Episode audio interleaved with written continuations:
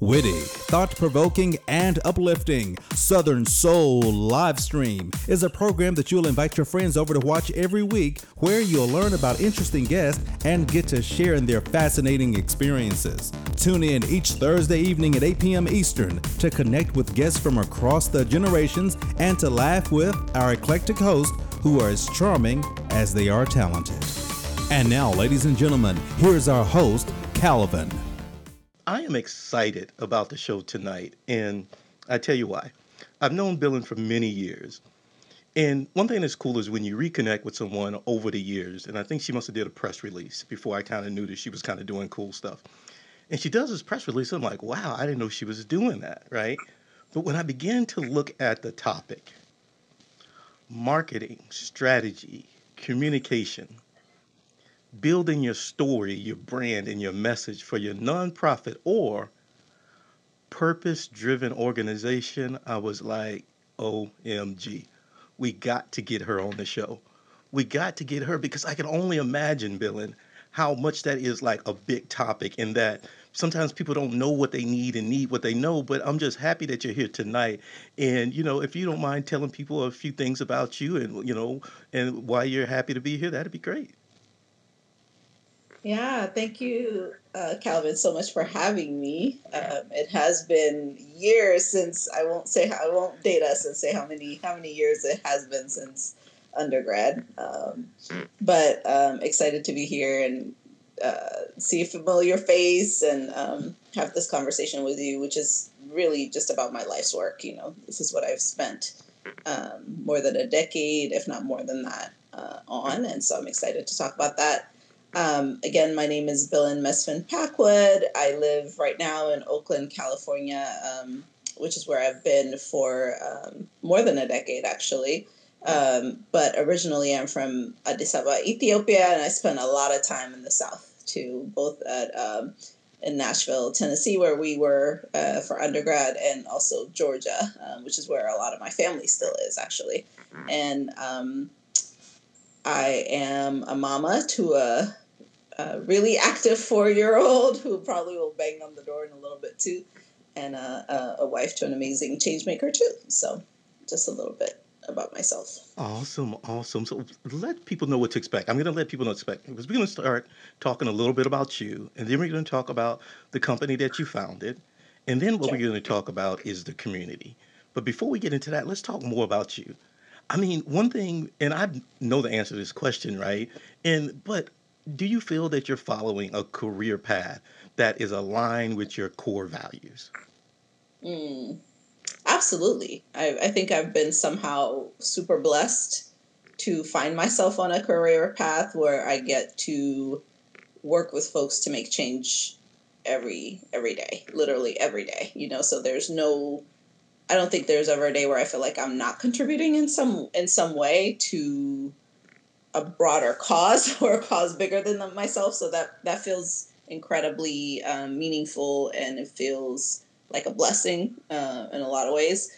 And um, I think the other way that I feel like I get to live out my values is honestly in the in the way that I create the business or I run the business. I get to like showcase what I believe a business should be as well. So that's super super meaningful too. Yes, I mean, eh, I think it's such a beautiful thing. I mean, how many people just dream about the concept of having this purpose-driven life, right? Or, you know, creating an organization. I mean, it just gives me goose goosebumps thinking about it, right? But for you, when did you realize like you wanted to do something purpose-driven? Was it like, was it always the case? I mean, because you started out in journalism, right? If you don't mind giving people your Yeah. background, right? Sure, sure, sure. Yeah. So I've always been a writer and I've always loved storytelling. So, you know, in that sense, I've always just wanted to write. Um, so, uh, and, and to be really honest, when I think I was an undergrad, I had no idea what I wanted to do with my life. Ultimately, it was a, a time spent in, in confusion versus like direction, I would say, which I think, you know, that's what school is for. Hopefully, you get to like experiment and, and see things. And so, I got into, I went into, I knew I wanted to write. I, I didn't really know if I wanted to be a journalist, quote unquote. I knew I wanted to write and create kind of stories and media opportunities. And so that's what I pursued after grad, after undergrad. Um, I basically set myself up to go into journalism. Spent time at a magazine in Georgia and um, worked in like marketing for Nashville Public Television, and then came out to California to go to grad school with the idea that I was just gonna, you know, continue to be a storyteller, continue to be a journalist. Um, and then after I graduated, I did do journalism for about a year before I moved into strategic communications. I worked for um, the, the San Francisco uh, district attorney at the time um, for about three to four years, and then decided to start out as a solo consultant. I, to be honest, I never thought about having a quote unquote business um, or a company. That wasn't really a goal. I just wanted to branch out on my own and be my own boss. And so I was a solo consultant for for a while actually, um, until 2015, which is when I started to build out a team. Yes, the life of the solo consultant. I call that when you are working as a entrepreneur consultant and you not getting direct deposit or if you do get it it shows up once or twice a year i mean how did that feel for you were you nervous were you excited had you had previous Man, examples right did you grow up in that household no. So I, you know, I grew up in an immigrant household Mhm. where when I told my mom I was gonna go out on my own, uh, sh- the first question she asked me about was about healthcare, like healthcare benefits. Are you gonna have healthcare? Because it's, you know, we grew up with the understanding that like stability was more important than entrepreneurship. Um, even though I think you know the my mom is a really smart, strong woman. I felt like if she actually came to the states at an earlier time in her life, she could be running companies too.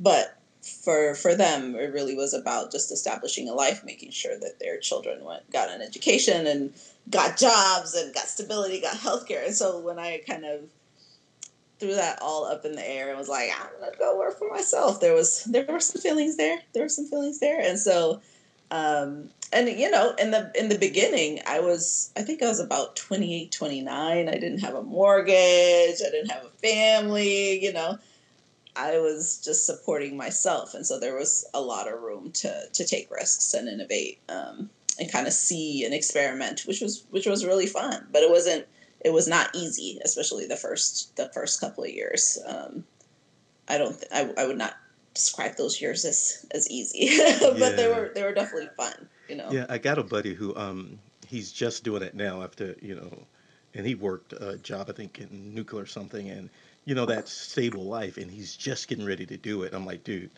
if you're scared, if you're nervous, if you have no idea what you're gonna do and you're just I'm like, you're doing the right thing. And you know, kudos to him because you know, it's it's it is a, like a really big deal, right, to do it. So Mhm. kudos to you. Tell me this. What Thank you. about family, right? Like, I mean, how does family play in a part of this? I mean, do you kind of, you know, go to an office separate from family? Do you do the work-life integration thing? You know, is your husband supportive? Yeah. I mean, what's that dynamic? Oh, that's a really good question, and I feel like complex answer. So actually, right now, my husband too has his own nonprofit that he's been running for about eight years. We just got joint office space. So after two years of working out of the home during COVID, we were like, hey, might as well keep this going. So we ended up getting actually a, a big space in um, London Square in Oakland, and his organization is going to be there, and my company is going to be there um, and we're also thinking about starting a new venture together. So it, it kind of just you know I I'm a big believer in um, letting life unfold um, and kind of and having a general direction, but like leaving room for life to unfold and um, it's unfolding in that way. I don't think I would have expected that, you know, even just like three years ago that we would be doing that, but but here we are.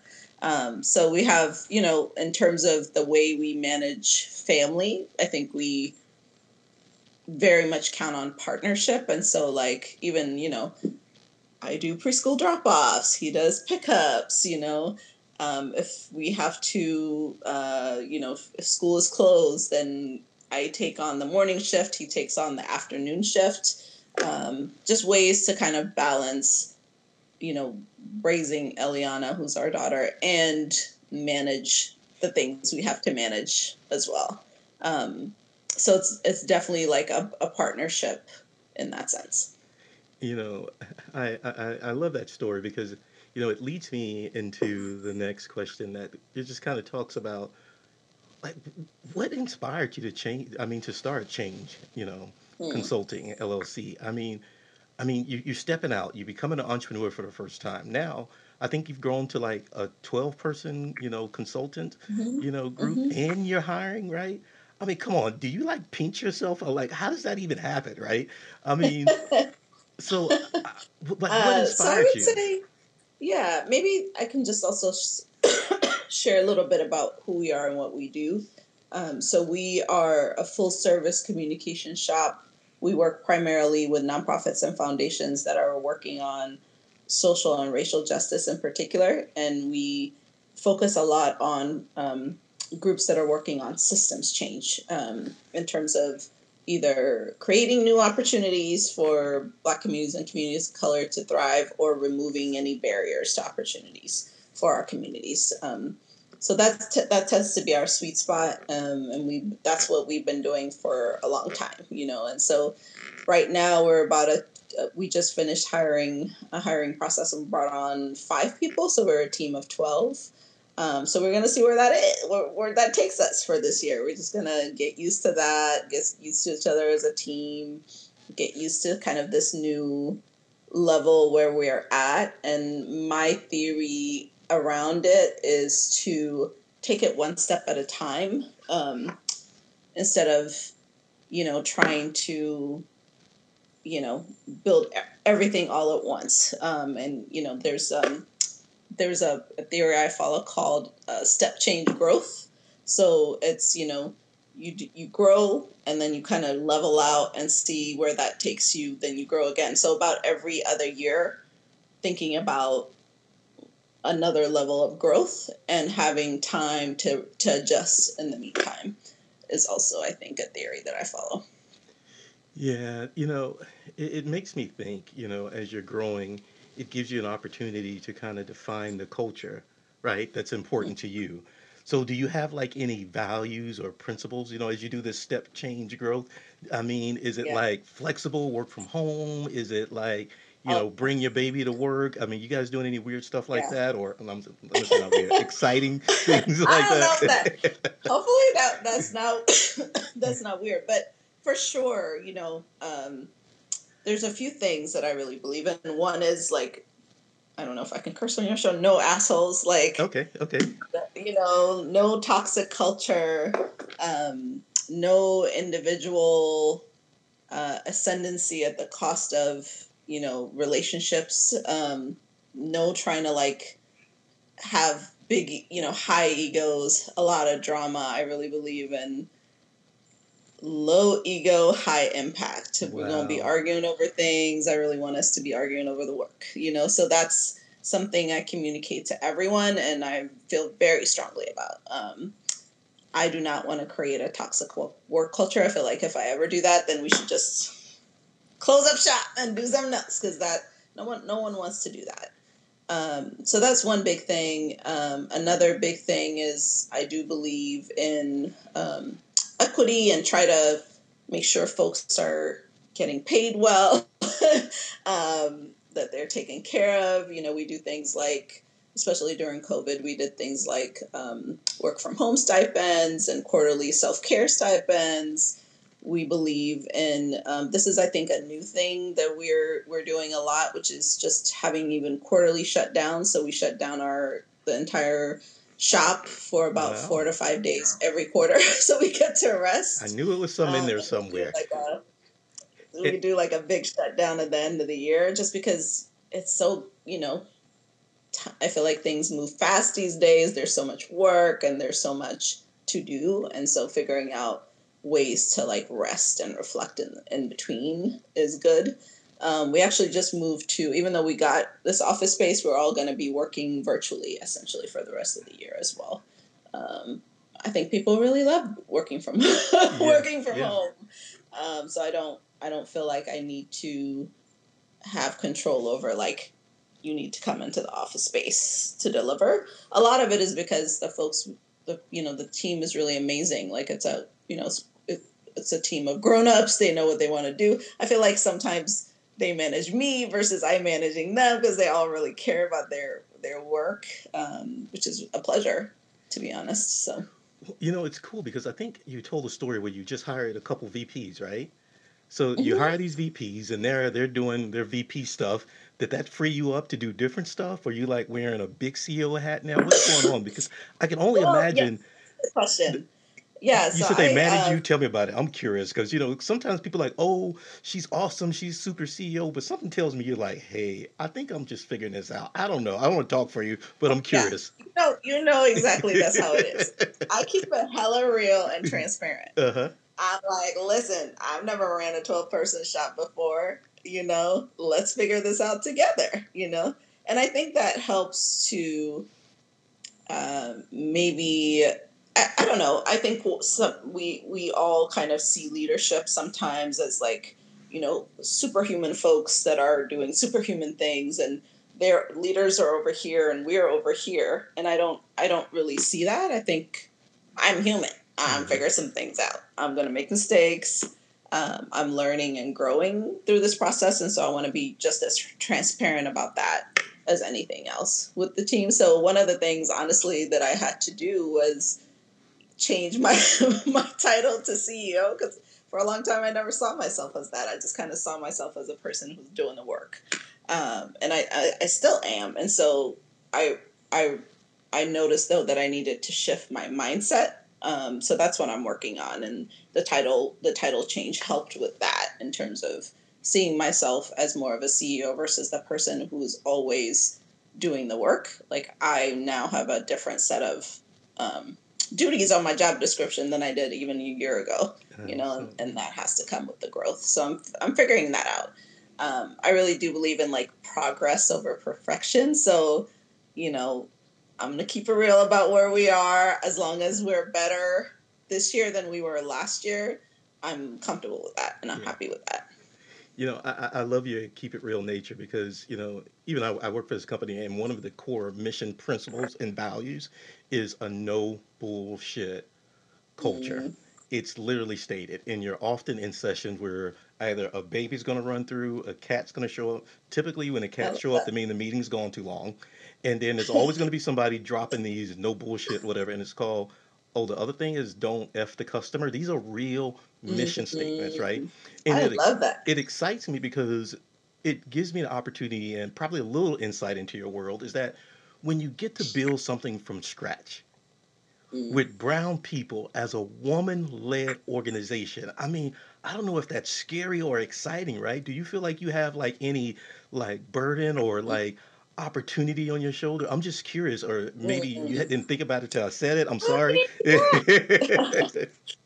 yeah, it's scary, you know, because um, one of the things we face as actually as black and brown founders, or um, I don't even know if I consider myself a founder. It's more I consider myself more as a small business owner. okay Is that there's you know my husband and I talk about it all the time. There's very little safety net, you know, and so it's scary to think about growth or innovation if you don't really have a safety net to fall back on. You know, you you then get into a place where if you get some, you kind of want to hold on to it because you don't know if it's going to come again. But you can't really grow in that way, you know. And so having um, even so, how it, it's a really a question, you know. If you don't have a safety net, how do you give yourself the confidence you need to grow? You know, um, and it's it's a lot of work. It's it's probably more work than other folks would have to deal with who who do have safety nets. Whether it's whether or not it's knowing that there's a pot of money somewhere, if you're running low on cash, or you're taking a risk and it might not pay off. It's not gonna like totally just kill your dream. You know, so if you don't really have that, what does it take to be able to take risks and to innovate? It, it's it's probably more it's harder it takes a lot more um, you know a lot of on my end a lot of mindset work hmm to you know motivate myself to take risks to anticipate positive things versus like thinking about all the negative things that can happen so it's a real thing i think it's a structural thing um, that we all, all have to deal you know kind of navigate and deal with on a personal level all the time You know, thanks for sharing that because that's real. You know, I hadn't thought about it that way. I hadn't thought about, you know, with the responsibility, there's the burden, but then there's also this thing of, hey, there's risk. And there's risks associated with, hey, I can't, I don't have time to be Superman, Superwoman, whatever. I got bills to pay. I got to handle this thing. And let me just kind of play it more conservative here. But that's real. And I could tell that that was very heartfelt. Well, that's why you're here because that's one of the key things we do when we're looking for speakers for Southern Soul. The number one thing I do, I'm like, do they have a humble spirit? Or they mm-hmm. community led as compared to the bullet point people? You know, them people who put the bullet point on their resume and say, I went and fed the children. No, not them. But, you know, thanks for sharing that because it really made me think and it, it just kind of gave me insight into the real part of it. Um, so hmm tell me this, and, and for the audience, just so you know how we do this, if it's your first time here, you know, we're going to cover this last sec- section where we're going to talk about community, but then it's your turn to give questions. So be thinking about your questions. You can drop them in the chat. Tamika's going to grab them, or you can take yourself off mute when we go into dialogue and we can talk about it. And at the very end, we're going to have open discussion. So a couple more questions, Bill, before we get into the community part. Um, tell us about some of the ways you guys help organizations. And I love the way that this is described or help organizations raise awareness and visibility, change hearts and minds, and inspire actions. I just love that. H- How do you guys do that? What are some tools or techniques you guys display at Change Consulting to help organizations do that? Yeah. So I I I started change consulting because I really, first of all, believe that change makers are superheroes. You know, so you know other folks get excited about maybe musicians or um, you know movie stars. I get excited about folks who really have ideas for how to make our world better. Um, I think uh, I'm super always inspired by the brilliance and just the guts and courage that the folks we work with always exhibit. So, um, so that's one. And then I, I also started it because I believe communications is key to seeing the change we want to see in the world, um, shifting hearts and minds, shifting narratives, um, removing these like deeply entrenched ideas folks have about Black communities and communities of color. Communi- communications is core to that. So um, I wanted to start. Uh, a, I wanted to kind of shape a place where if you're a change maker and you needed communication support, you can come find it at Change Consulting. You know, so our theory of change is really providing a continuum of communication services to nonprofits and foundations. And so, um, some of the ways that that plays out um, is, you know, for example, uh, there was a group that wanted to start a hundred million dollar fund uh, for Black-led power building nonprofits in California, and so working with them around the communications, um, both the messaging and the strategies and the materials to be able to do that. Um, and that group has raised, I think, as at this point, about a little bit more than sixty million dollars um, in, in less than a year. And so that's one way that we participate with them. Um, another is, you know, it, it, let's say a group wants to see a piece of uh, policy, whether it's on the ballot or through the legislature, come to life um, around a really critical issue, partnering with them around the communications, both the strategy and the hands on implementation to do that, whether it's media relations or digital or content, um, to be able to do that. Um, and a third example I would give is if, um, let's say, there's an organization that maybe has been doing the work for a while and they need to rebrand, they need a fresh message, they need a fresh look or a new name or a new tagline. Um, they need to kind of, um, you know, maybe they haven't been doing communications before in a concerted way and they really want to level up in terms of how they show up in the world, then we can partner with them to do that as well.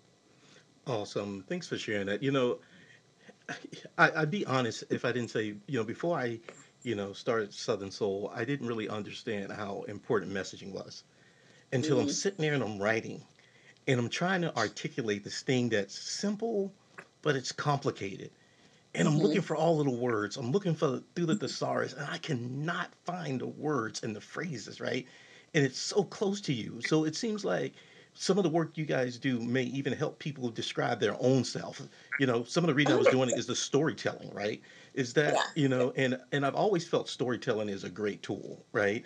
but just being able to kind of tell that story. And I remember at first I was trying to tell my story, and I said, mm, "That story sounds like 1990." It just didn't seem, you know what I mean? I'm, and I like, I just stopped it. I'm like, I can't share this story because it's it's a good story, but it needs to be, I don't know, remastered, right? I don't know. It was black and white, and I needed to add color to it. But you know, I definitely gained an appreciation because even though I'm Mm-hmm. doing marketing stuff, I'm like, hmm if you don't have the right message, the right communication, the right story, then how can you package that? So Yeah. yeah, so that was my aha moment, right? In appreciation for what you do. Anything you want to say? It seemed what like you had a thought. Yeah, I think a couple of things to say about that. You know, oftentimes what we find is there are people who are just heads down doing the work, you know, for a long time, and they haven't um, stopped to think about what it all means and how to how to paint the picture of their impact or or their work. And so that's definitely something we encounter a lot. Um, especially if folks are doers, like they're committed to just doing the work, and so they're hella effective in that way and then figuring out how to really express it um, for for greater impact is one thing and you know for us we really approach communications from a place of starting from goals so it's it's you know really thinking about what are the goals that, in, terms of what what do you really want to accomplish how can communications help you do that. Um, thinking about who you want to reach your audience and then thinking about the messaging that's going to move that particular audience to action to get to the goals. And then only then do we really think about just you know the strategies and tactics come come from that. Um, but it's figuring out those four kind of cornerstones of communication strategy um, and helping them with that. Yeah, I, think that's a cool place to start. I was looking at um, your job description that you have. So let me ask the question: Are you still hiring, or sure has that job already been filled? Because it seems like you guys move we fast.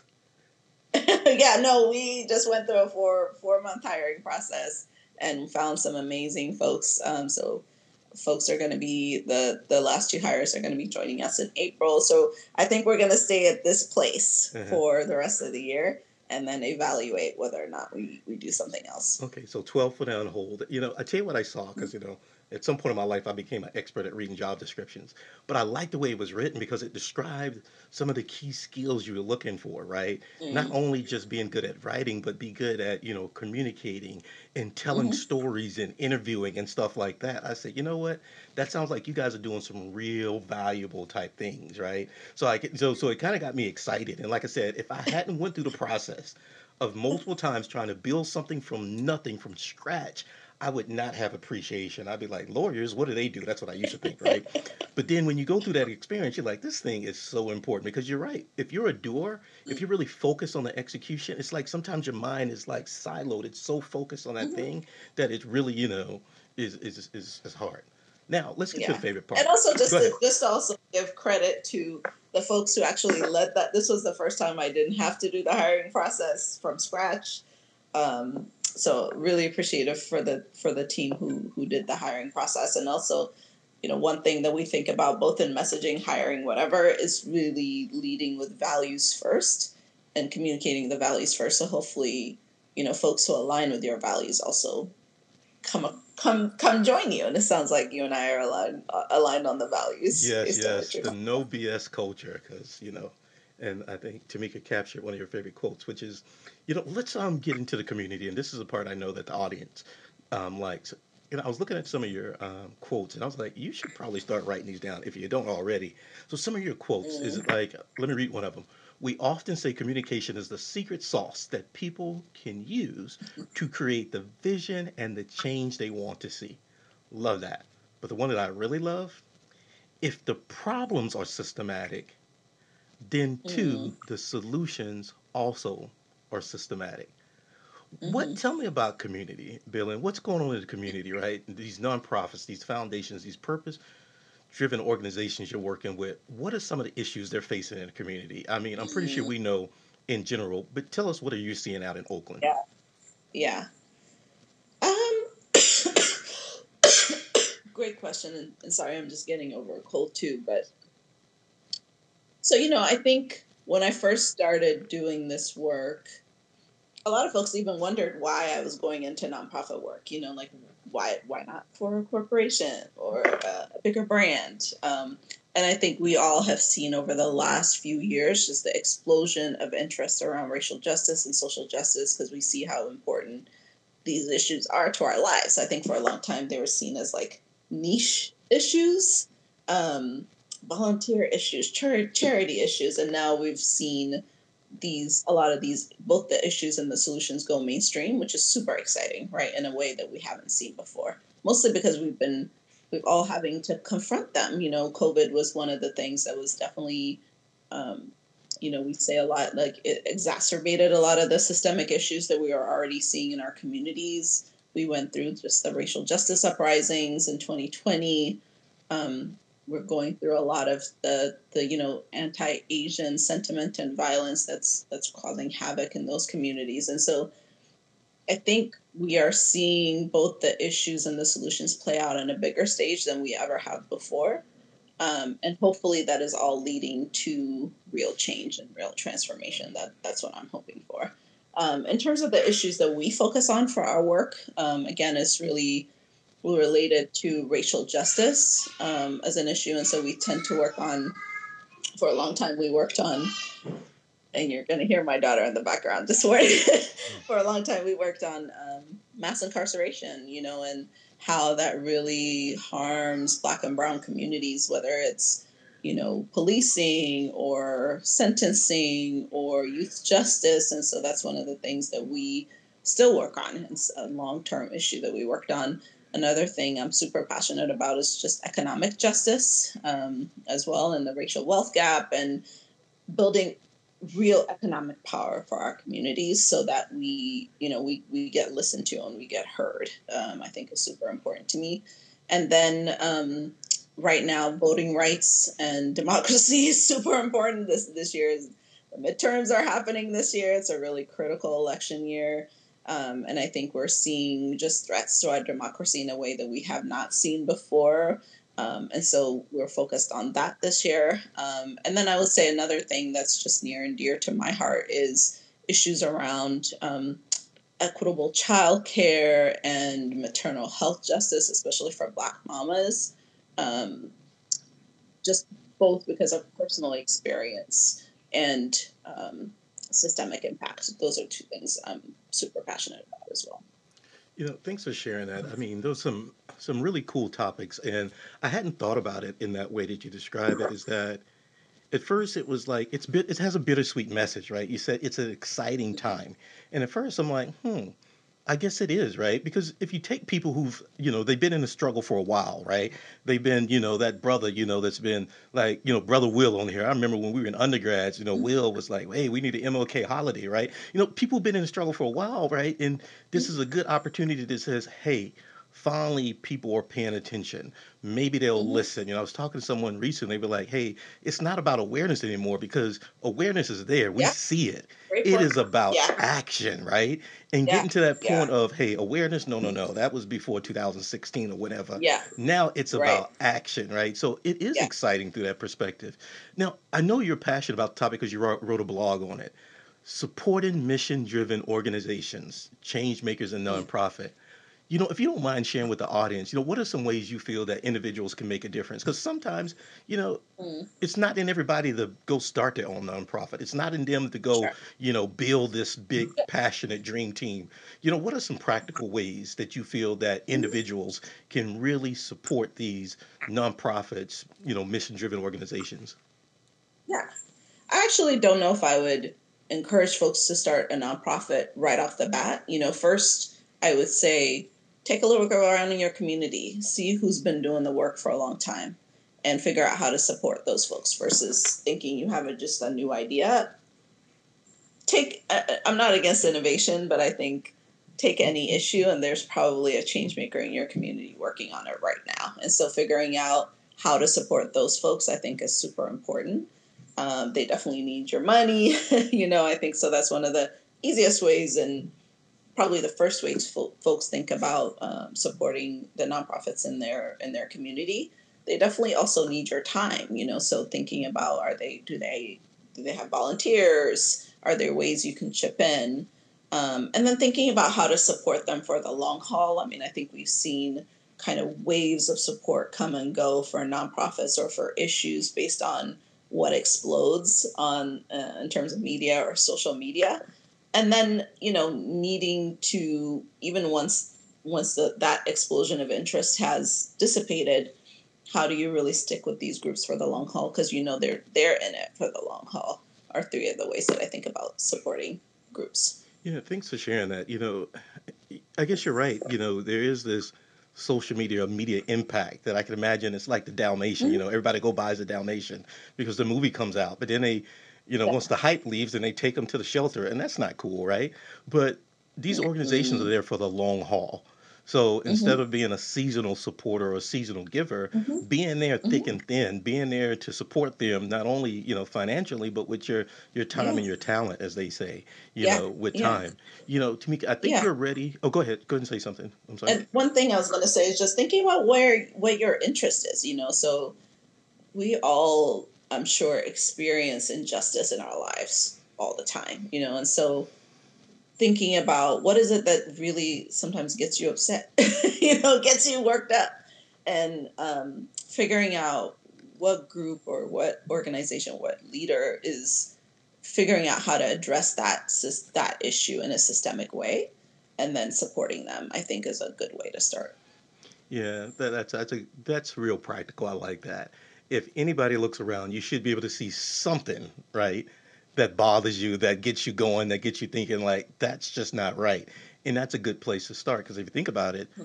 we tend to be more committed to the things we're passionate about, right? So, you know, if you don't care about, you know, what's it, bicycles for tots, I mean, that's an important initiative, but if that's not your thing, you're not probably not going to stick with it for long term. So, Tamika, I got another question, but before that, I'm going to hold that question. Let's see what's on the audience mind. Who we got in the audience? Who we got questions from? Right now, they're being shy and no one's put anything in chat. So Oh yeah, they're, they're being shy. There's no way yes, they're being shy. So let's see who who wants to come off mute. Who has a question? Let's see. Let me move this over here so I can show Bilen in the other screen. Let's see here. I'm pretty sure. You know, I, I love an awkward silence, by the way, even though we're recording. You know, because when you it Well, doesn't seem so long. there's That's Will. Will. I can Thank you, Will. tell. I've got a question, um, and it's a very personal to me type question. I am going to be starting my startup this summer. Right now, I'm in the phase of trademarking the name that will eventually be the name of my business. And I want to talk about positioning myself. You know, I'm thinking as you were talking about TD Jakes' book, Repositioning Yourself. I, I, I want to know how you talk to organizations about positioning themselves for success in the lane in which they intend to drive and how to Mhm. get more focused and clear about how to best manage the set of activities they need to manage in order to make the most out of the lane they happen to be positioning themselves in. Mhm. Thank you for that question and congrats. Sounds like you have some exciting days ahead with starting your startup. Um, I think it's always important just to start with the context, you know. So I'm sure you've done this, but taking a look at the landscape you're in, who's out there doing similar things or maybe um, things that are aligned with what you want to do. And then that helps you figure out what is the differentiator for you. You know, what are what are the things that you're you know, including in your kind of your promise to whoever it is that you're serving that makes that makes you different. Um, and that could be either in your approach, the way you do things, or your services. Um, it could be in terms of who you are as a as a leader um, and the kind of business that you're going to build. But thinking about first the, the context, and then getting clear about your your brand promise, your values, your pers- you know your brand personality, things like that that are going to make you, you know, you and stand out a bit different than other other folks. Thank you, thank you, thank you for that answer, Will, and thank you for that response, Bilen. Who else we have um, with some questions? I've seen some new faces pop in, so I know there's some questions out there. and I love an awkward Also, silence. this is also quite an audience. Um, I can't really see you all, but um, Yeah, I'm I'm on page one. group Let's you see. have out Let's see who's on page two here. Let's see here. I see There's a question in the chat from Sherry. Okay. Um, do you do any work around the global sustainable goals? Um, and Sherry, if Hmm. you want to add to that, you can. The global sustainable goals. I'm curious about what that entails. Do you want to say more about that? I meant the go- the global goals. I meant global goals. Do you kind of, with your uh, nonprofit, do you kind of do work according to the global goals, like poverty? Mm. You know. Mm-hmm. Mm-hmm. Yeah, so uh, we work with nonprofits. We ourselves are for-profit um, venture. Um, so that's just one one clarification. And um, there there are sometimes clients whose work aligns with what the UN is doing through the global work. Um, that's we don't we don't have a global focus. A lot of the work that we do is based in the U.S. Um, but sometimes there would be clients who talk about their work in relation to the UN global goals um, as well. But that's I would say that's not a huge focus for us. Thank you. I hope Thank, I answered your question too. yeah. Thank you, Yes, Sherry. you did. You did. That's another good question. Timmy, I see Timmy Young on there. Hey, brother. Yes, sir. How you doing tonight? How you doing, man? You know, you know, I'm looking forward to when we chop it up again. I got a show planned in a few, um, probably about a month from now. I'm gonna make sure I reach out to you and pull you in for that one. But thanks for dropping in tonight. Now I know you got a lot on your mind because I know you work at all kinds of initiatives. You know, any um, questions you guys for Bilen when it comes to building and communicating your message for your purpose-driven organization? Yeah, um, I guess one of the questions I would have is what would you recommend for grassroots organizations, the neighborhood community type uh, organizations to assist to uh, get moving forward? Mm-hmm. Yeah, no, thank you. We actually work with a lot of grassroots groups. That's uh, that's near and dear to my to my heart. That we definitely believe in uh, grassroots organizing and power building at the local level.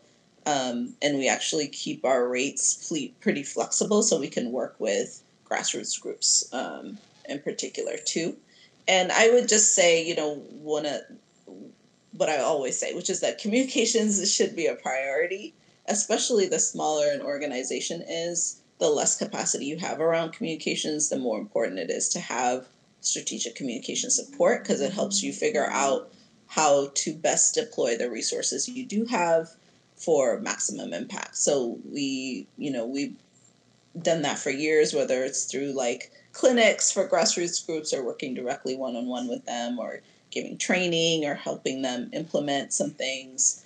Um, but great question and, and for sure i would say across the board keeping communications as a priority is super important Yeah, thanks for that question, Timmy. Because having talked to you and you know about your initiative, it, it definitely is a grassroots organization, and Bilen, it really makes me think about you know what size organizations do you support, and I think you've answered it right. You said, hey, you know, large and small, we keep our rates in a flexible way that we can really help people, and it seems like you personally have a passion for these grassroots Uh, organizations. So, so I, I love that, Timmy, and you know, and I think about it because sometimes for local grassroots organizations, in my mind, I can see people with a lot of passion for what they're doing. But then, you know, how do you get that message out? Because that message begins to, you know, gain supporters. I know talking to Letitia about some of the work she does with the native um, audience, and I, you know, I can talk to people and I can hear the passion in their voice, but I can also can see how, you know, it's hard to get that message out because you don't want your passion to be lost in the mm-hmm. communication. And I'm just once again building until I started building things from scratch, I didn't realize how hard this thing was. But then I was like, yeah, I got a whole bunch of passion, but I have no idea how to communicate it in the way that people hear it, in a way because people are acting on it. Because I was reading something in your information and it talked about, you know, at the end of the day, the purpose of the communication is to get to the donations, to the volunteer hours, and things like that. So there are some goals, right? So Tim, if your goals is like, I want to build this, I want to grow this, then I, I like how Bilen said we sit down and we talk about those things. Let's see more Mhm. questions. I see another first time Yeah, face, and, and also Yolanda. just Go ahead, Bilen. just to answer that question or that that just to respond to that point. I actually think you know the way we think about communications is about um, sure i think nonprofits need money they need volunteer support to do their work but like what's the broader goal beyond that? What does that help you do? So is it you know a lot of change i think a lot of change happens at the local and state level you know so is it holding elected officials accountable at the local and state level? Is it figuring out what kind of systems change you want to win at the local and state level? Um, communications the power of communications i think lies with helping with concrete change um, so that's that that's a huge part of our focus i think we want to we can't consider ourselves successful until we help with that versus just you know helping you get like more social media followers that's great but for what end is something that we think about a lot Awesome. I love that. I love that. And Kim just used the fancy raise her hand. I love it. See, she done done this Zoom thing before. Kim, what's up, sister? She is back. How you doing? What question you got?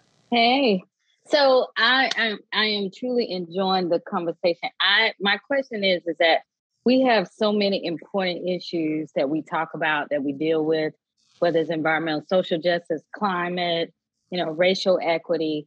But we know the uh, attention span of our audience is what 15 seconds. They tell you 15, maybe 30 seconds what what platforms and what initiatives would you recommend um, for us to share these very important um, topics to our audience in a manner where they will get it, but also it will be impactful? Mm, great question. I love that question. And I think it's it's a lot less than 15 seconds now, to be honest. It's like less than the attention span of a goldfish or something like that at this point.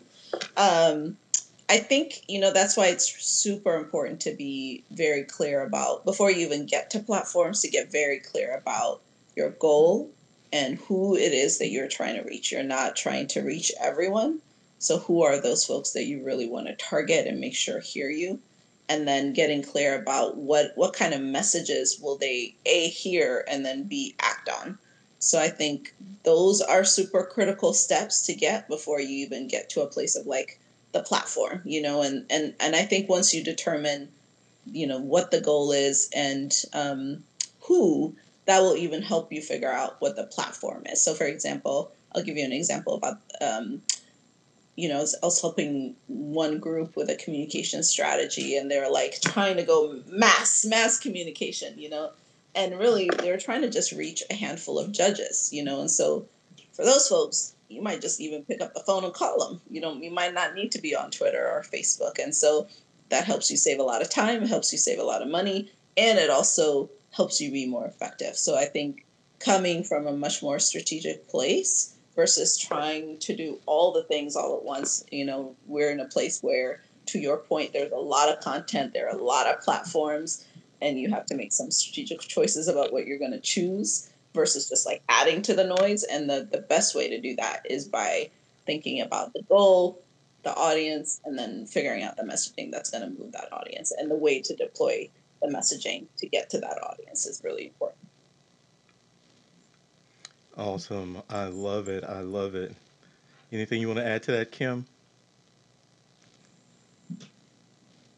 No, I'm good. Um, you know, I, I think it's still a, you know, identifying the audience, obviously, you know, we've done, um, but there's so many things that we want to get out there. So I'm struggling with trying to, you know, compress that and put it in a place where, you know, we can get different types of messaging out for the different audience. Yeah, you know, even as I think about that, I mean, it's it's really it, it's tricky, you know. And when it comes to platforms, it's like I like what Bilen said, you know, it's definitely the strategic, the strategy and who you're targeting. And then I also think about where do people live, right? You know, certain people live in different platforms, right? You know, do certain people live in the newspaper? Yes, they do. They still live there. Well, who lives over here, right? You know, for us, you know, I'm thinking about um, some of our main numbers is what 35 to 55, right? And they tend to live, you know, they're comfortable here. I've thought about changing platforms, and I think, well, that's where people live, right? I won't, you know, me, I want the fancy technology, but other people don't want the fancy technology. So I just stay here because that's where people live. But I think it is tough. And I think, you know, even thinking about that topic, you know, what happens if you discover they live in different places? Then that's just even more fun.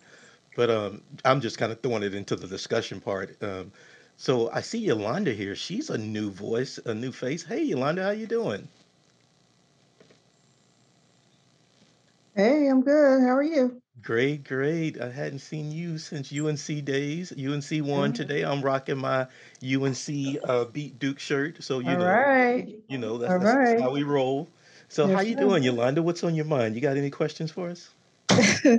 No, I mean, I'm I appreciate hearing um all the content coming from you guys. You're doing a great job. Uh, I guess I don't know if this was asked already, but what made the shift to say I'm no longer can do this by myself? I need 12 additional consultants. What was the pivot for that?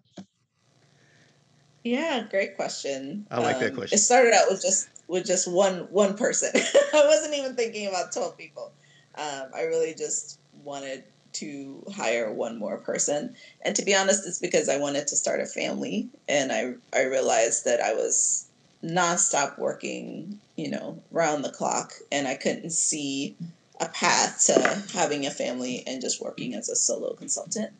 Um, and that's really the shift that got me started to thinking thinking about adding one person initially and then growing from there. And the mindset it took just to even think about not just supporting my own salary with somebody else's salary, you know, that took some work. And you know, once once I got that under my belt, then I started thinking about bringing on two folks, you know, and it just kind of grew from there.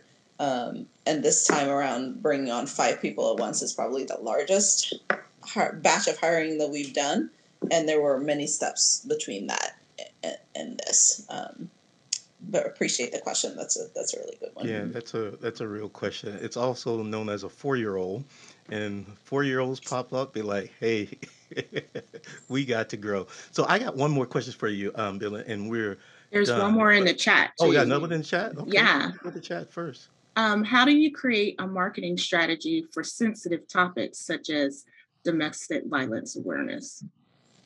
Ooh, Mm.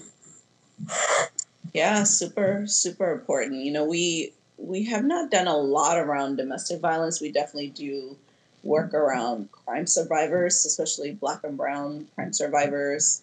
You know, a lot of folks who are being directly impacted by injustice, whether it's you know formerly incarcerated folks or um, we just finished this work around uh, young people who are being exploited.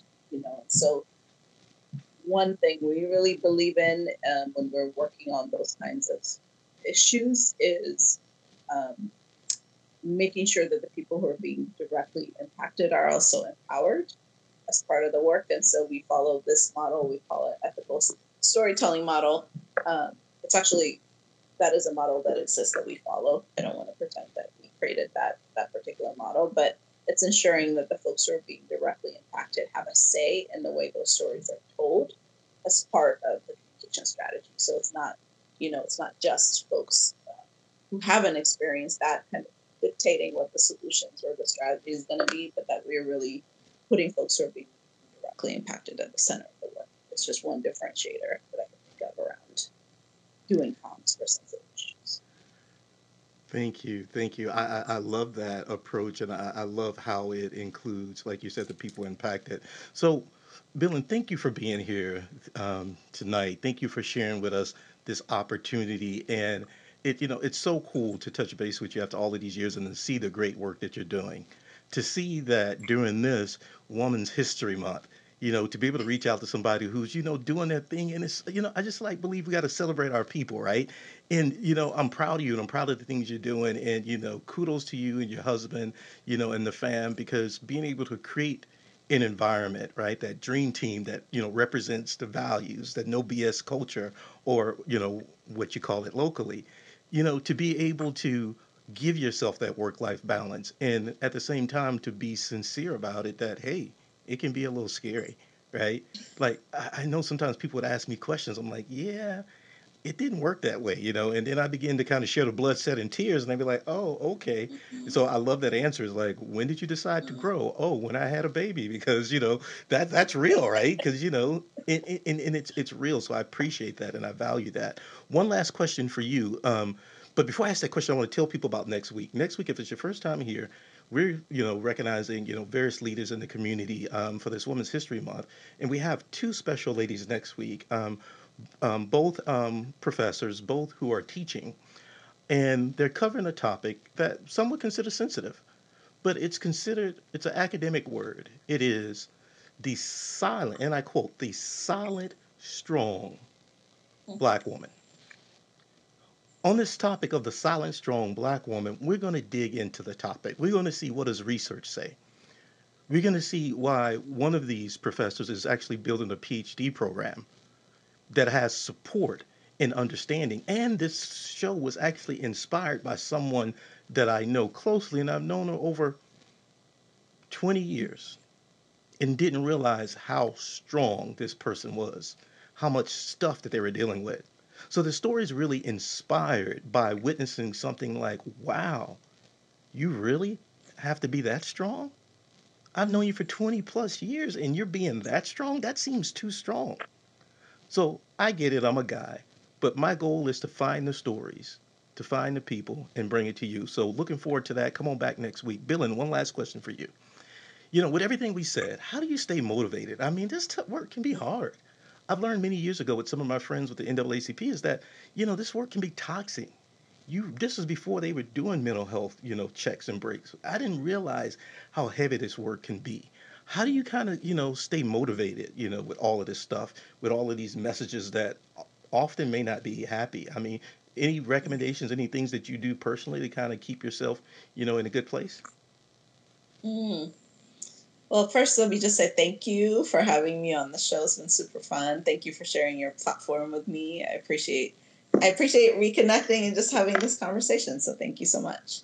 Um, in terms of what keeps me motivated, to be honest, I think the groups that we work with and the change makers keep me motivated. It's some amazing folks who are really thinking about solutions to a lot of the challenges that we face. Folks who are really dedicated.